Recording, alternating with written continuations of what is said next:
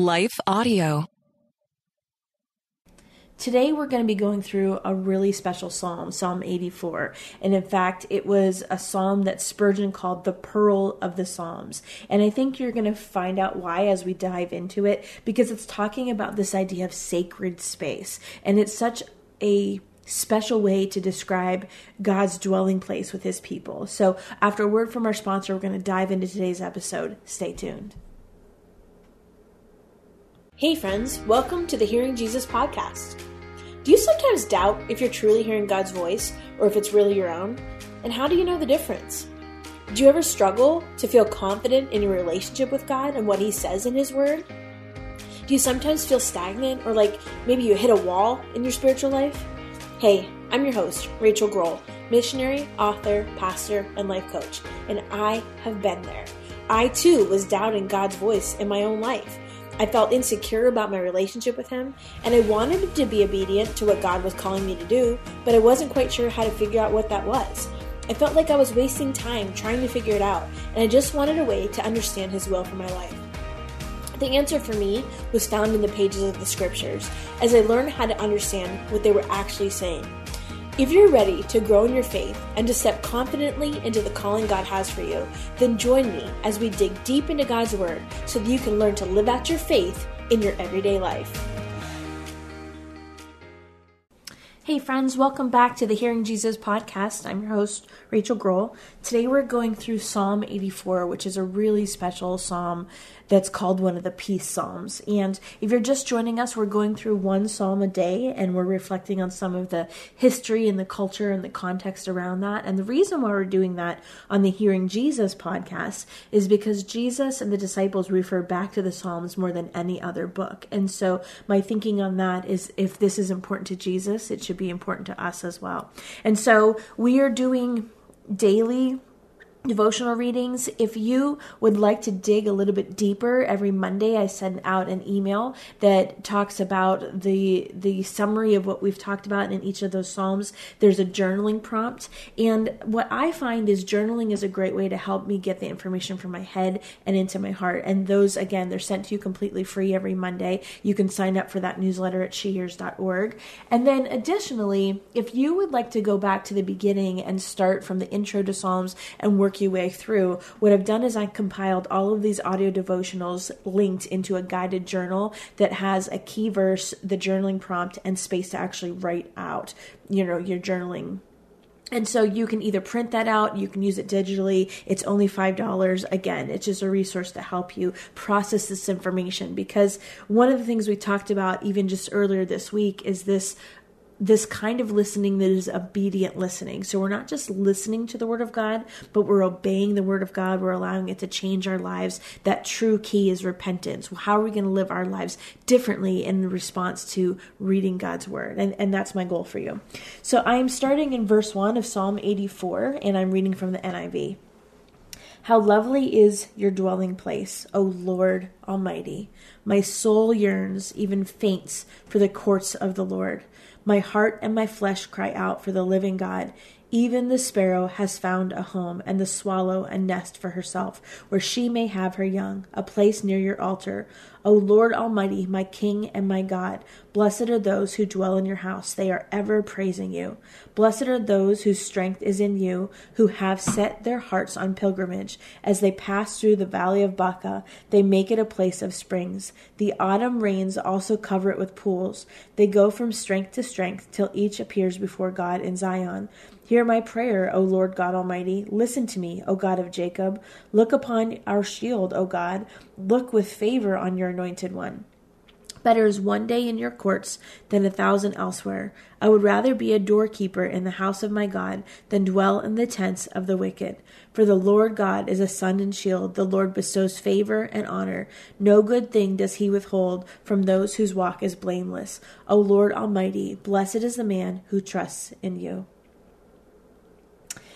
So, Psalm 84 probably sounds a little familiar because there have been several praise and worship songs that have been written using these words as lyrics and it really is such a sweet psalm it's it's considered a peace psalm and there are lots of reasons that we would call it a peace psalm, but I think it really centers around this idea of sacred space. And what is sacred space? What is the dwelling place of God? And so in verse 1, it says, How lovely is your dwelling place. And we find different hymns throughout the Psalms and throughout the Old Testament but and even in the ancient near east like the, the, greater mesopotamian area we would find other hymns that would lift up this idea of these holy cities and their temples. And we know from history that temples were not unique to israel in the ancient near east. That was part of the culture. And psalm 84 takes a look at what that looks like inside of the israelite culture and it really concentrates on the delight that it was to to visit Jerusalem, to visit its temple, because the temple was seen as where God dwelt. Now you have to remember this was not, not like it is right now. Now we have, after Jesus died and he resurrected and he sent the Holy Spirit, and we have the indwelling of the Holy Spirit as believers, we can be in God's presence. God dwells in our spirits. God dwells in us. And so we don't have to go somewhere to find find God. It's it's not like our churches today are the only place that God dwells because God, God dwells within us. But back then, this is prior to Jesus. This is prior to the impartation of the Holy Spirit, they had to go where God dwelled. And so to go to Jerusalem, to go to the temple where God dwelled, that was a huge thing for them. It was it was a goal for them. And that's part of the reason why there were so many festivals and celebrations that would be centered around the temple because there would be these pilgrimages where people would come to the temple. And so the language of the courts is consistent with the view that the temple is a palace of god. And we see that language used in a lot of different places, but but really I want to look at the bigger aspect of what sacred space is. So if you remember when Jacob had his encounter with God, with Yahweh, he recognized that as a special place where that meeting actually took place. That's back in Genesis 28. And then with Moses, Moses had this experience that that to was a divine visitation that that set him apart and set that space apart. That space was then made holy because it was the space around God's presence. We see that in Exodus chapter 3 and Exodus chapter 19. And then there's this ongoing presence of God in the midst of Israel when they needed provision and protection and they had the sanctity of the, the tabernacle and the tabernacle became the dwelling place of god. We see that in exodus 29 and exodus 40 and then the the place that the sacred presence w- was for the most part the, the the longest enduring location of God's presence was in Solomon's temple and we can read about that in 1 Kings chapter 8. And so what we're seeing is whenever God touched the earth earth whenever he came down and he had this interaction with his people this connection point this is the connection point between this realm of heaven and earth they they called that a sacred space and the temple very much served as that point for ancient Israel. You can read about that in 1 Kings 8. And so that's what we're talking about, this idea of sacred space, this this touch point between heaven and earth where God comes down and he makes himself known and he dwells with his people. So again, this is something that is so common to the ancient people that would have been originally reading this verbiage that sometimes I think it's lost on us because we don't necessarily have this sacred space that we go to. You know, even for most of our churches, if you would think about what like a cultural counterpart would be, there's so many of us that do online church or we do home church or we, you know, I do ch- church in the neighborhoods or in the villages. You know, church looks different because it's no longer about a location, because the sacred space is now this interaction we have through the Holy Spirit within our own hearts. But but back then, that's not how it was. And with the ancients, when when they recognized that a geographical space was considered sacred, then there would be a temple built over that space. And sometimes temples were built on top of temples on top of temples. You know, um, it was really um, difficult to get down to even now i mean you you can see layers upon layers. It's difficult to get down to virgin soil because there's always these foundation stones that that that are there. And the way that temple architect architecture works is because there's a degree of sacredness there's an inner sanctuary and then there's an outer perimeter of walls and that becomes the whole temple compound. And so with solomon's temple there was symbolism of a garden and it was guarded by gates and cherubim. You remember reading about the cherubim or hearing about that or seeing pictures of that. And that basically suggested it was like an entryway into heaven. There was a large tank of water that was called the sea. You can read about that in First Kings chapter 7. And that may have symbolized this this ocean over which God presided as the king for the ancient Israelites, then it was the stability of the cosmos and um, the stability of them as a nation that really bound together their interaction with Yahweh within his temple. And so visiting the temple for the ancient Israelites was a way to gain a glimpse of God's presence on earth. And it was seen as the center of power and how they ruled the world. And so, you know, the way that the ancients viewed Israel Israel would have been the center, and then everything else was emanating emanating out from it, which is really interesting because Israel is a very very tiny blip on the map. Like even in terms of ancient Mesopotamia and the ancient Near East, they were this tiny little blip on the map, but it was seen as this was the center of power and rule because of God's dwelling inside of this temple. I think we're going to take a break here and we're going to hear a word from our sponsor. And when we come back, we're going to talk more about the temple. Stay tuned. So within the temple, in verse 3, I want to read it says, Even the sparrow has found a home, and the swallow a nest for herself, where she may have her young, a place near your altar. O Lord Almighty, my King and my God. Well, a place near the altar. So, the most holy place inside the temple, which would contain the Ark of the Covenant, the Ark of God's presence, was the most sacred place within the temple. And it was only accessible to the high priests. Um, you can read about that in Leviticus. But remember, the Levites were the ones that were in charge of the temple. That that was the tribe of Levi. And so those were the only people that had access to this inner place, this inner sanctuary. And the altar of incense, which they would be burning, was burned within the holy place, and that could only be approached by a priest, the, the a Levite, a Levitical priest. And so the altar of sacrifice in the temple court was the most important center of activity for the average worshiper because that's what they had access to.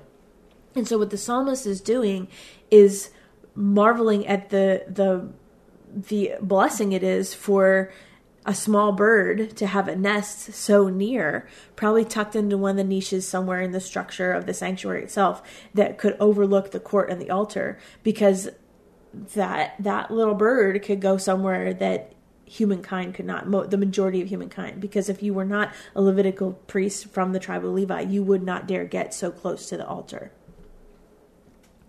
The priests at the time would have had a place to live within that temple compound.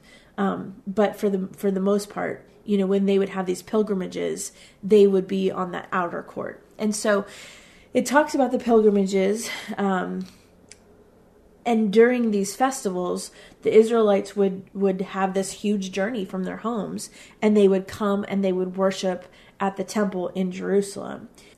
And then jumping down to verse 10, when it talks about better is one day in your courts than a thousand elsewhere, that's straight out of a, I mean, you'll hear a worship song that says those words that are straight out of this passage. And what that's really talking about is it's a parallel to the tents of the wicked. And so, you know, just like there was these courts the courts meaning like the temple court the outer part of the court of this temple just like israel had this to worship yahweh as the dwelling place of yahweh the surrounding nations would have these really opulent tents that served as a place to worship the false gods and there would be all sorts of craziness there would be temple prostitutes and you know, all sorts of chaos going on there. And just the fact that they were opulent, you have to remember, how did they get those riches? Well, most of the time, the way the wicked got their riches by was by taking advantage of the poor, the marginalized, the the the the other people that they they essentially stole and took advantage of. And so when it's saying better is one day in your courts than a thousand elsewhere, it's a message that one day in the court of this temple court within the presence of Yahweh is better than a thousand days in the tents of the wicked. And a lot of this other verbiage is really self-explanatory. Um, when it talks about in verse 11 uh, being a sun and a shield, it's essentially just saying that the Lord is giving light to those who yearn for these courts of, of the Lord because they long to be in the presence of God. And He protects them on their way to and from the house of God. It's just some beautiful imagery. There's lots of talking about um, being blessed. We see that throughout the psalm. And it's really this idea that this life of faith is sometimes a metaphor for the journey to the temple because it's in the temple where they meet God and they experience his presence. And that that is a common theme throughout the Old Testament, throughout the Psalms especially, where when we talk about why is the temple so special, well, it's not just a religious thing. For them, it was experiential. That's where they experience God's presence. And one of the things you you may remember, and we're not going to get into like this huge study of the temple today, um, but that the difference or the barrier between the inner court and the outer court. So inside that holy of holies, that place where only the priests were able to go. And there's like a, a, whole bunch that goes into this. I mean, how their purification rituals and things that they had to make sure of before they even entered into that place. But it was separated by this huge curtain a really thick, huge curtain that went from floor to ceiling. And at the time when Jesus died, that that temple curtain was torn in two. Not by people, like the Holy Spirit did that, God did that. And so it, it represented this ability that that um, through Jesus we have access to God and there is no barrier. And so it's hard for us, I think, sometimes to imagine or identify with some of this temple language because we just don't understand it because we've always lived in a time frame where we had access to God's Spirit, but it wasn't always that way. And so that's why I think this is such a beautiful psalm because it's talking about this desire, this yearning to be in the dwelling place of God. And it's really describing people who are so devoted to God that above everything else, they desire to be in God's house and to experience the nearness of God and to worship Him and to be with other believers and to receive this blessing as a testimony to others of God's goodness through His presence.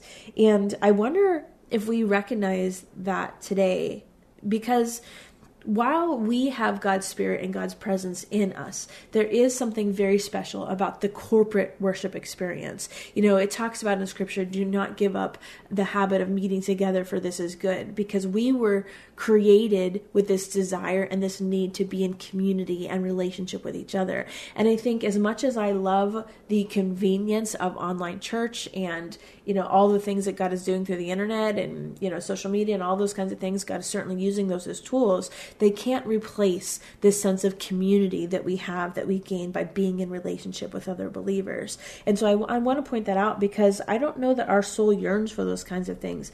The corporate worship experience if you've never experienced it, I would encourage you to look for a local church, a Bible believing church, where you can get in close fellowship with other believers. Because as much as I can pour into you and as much as I can share what I'm learning and, and what I want you to learn, there's something different about having somebody to put their hand on your back and pray for you when you're crying. There's something very different about having somebody drop off a meal to you when you're sick or when you you know you had a baby. Like we were created to do life together. And i long for that for you but that has to be a decision that you make for yourself. That's my little sidebar for today. There is a blessing and what we're seeing in this psalm there's a blessing for those who are dwelling in god's house. And so essentially those people who go to god's house to go to this temple they and even now they're prepared for, and seeking His presence. And I think that is the key to receiving this blessing because it is a blessing to experience the nearness of God in a corporate setting. There's this opportunity for this renewed spiritual strength, for answered prayers, to receive honor from God, to give Him honor. One of the, one of the things I want to point out, and we're we're about done, and then I'm going to read it again in verse 11 when it talks about no good thing does he withhold. I love that because that promise is specifically directed to those who truly set their goal to live by God's standard and to live by God's truth. And so our part is to live by the principles and the guidelines and things we learn in scripture and how God's word tells us how to live our lives and to trust him with our lives. And so when we do that, his promise is the provision that he provides everything for our good, physically, spiritually, and eternally. And so I think that's a really unique promise that sometimes we overlook. But I, I, wanted to point that out. And then, given that insight, I'm going to go back and I'm going to read Psalm 84, starting back at verse 1. How lovely is your dwelling place, O Lord Almighty. My soul yearns, even faints, for the courts of the Lord. My heart and my flesh cry out for the living God. Even when the sparrow even the sparrow has found a home and the swallow a nest for herself where she may have her young a place near your altar o lord almighty my king and my god blessed are those who dwell in your house. They are ever praising you Blessed are those whose strength is in you, who have set their hearts on pilgrimage. As they pass through the valley of Baca, they make it a place of springs. The autumn rains also cover it with pools. They go from strength to strength till each appears before God in Zion. Hear my prayer, O Lord God Almighty. Listen to me, O God of Jacob. Look upon our shield, O God. Look with favor on your anointed one. That there is one day in your courts than a thousand elsewhere. I would rather be a doorkeeper in the house of my God than dwell in the tents of the wicked. For the Lord God is a sun and shield. The Lord bestows favor and honor. No good thing does he withhold from those whose walk is blameless. O Lord Almighty, blessed is the man who trusts in you. God, we thank you for the treasure of your presence and your house and your dwelling space. Lord God, as we meditate on this idea of sacred space. Help us to recognize what that is in our lives. What is sacred space in our lives? This interaction point, this point where we interact with you. God, I thank you that you long to be a God that comes down to meet us where we are, that we don't have to strive to climb these, make these towers and climb up and, and, and create sacred space, but that you are a God that longs to reach down and meet us in our humanity where we are. God, I thank you for that provision. And I pray that as we pursue sacred space in our lives, as we pursue this dwelling place for you to have this authentic interaction and experience you, that we would be blessed because of who you are and that interaction. Not that we're seeking blessing, but that we would recognize that your presence is a blessing. God, I thank you for your presence in our lives. In Jesus' name we pray. Amen.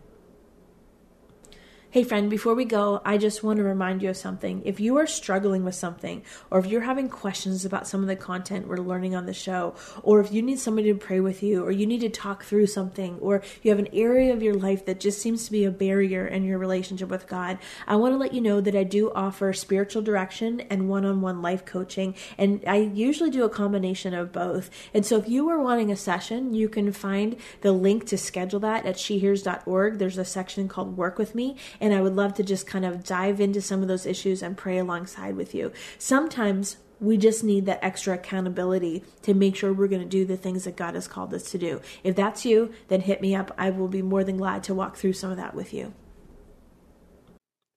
I want to take just a second to thank the team at Life Audio for their partnership with us on the podcast. If you go to lifeaudio.com, you'll find dozens of other faith centered podcasts in their network. They've got shows about prayer, Bible study, parenting, and more.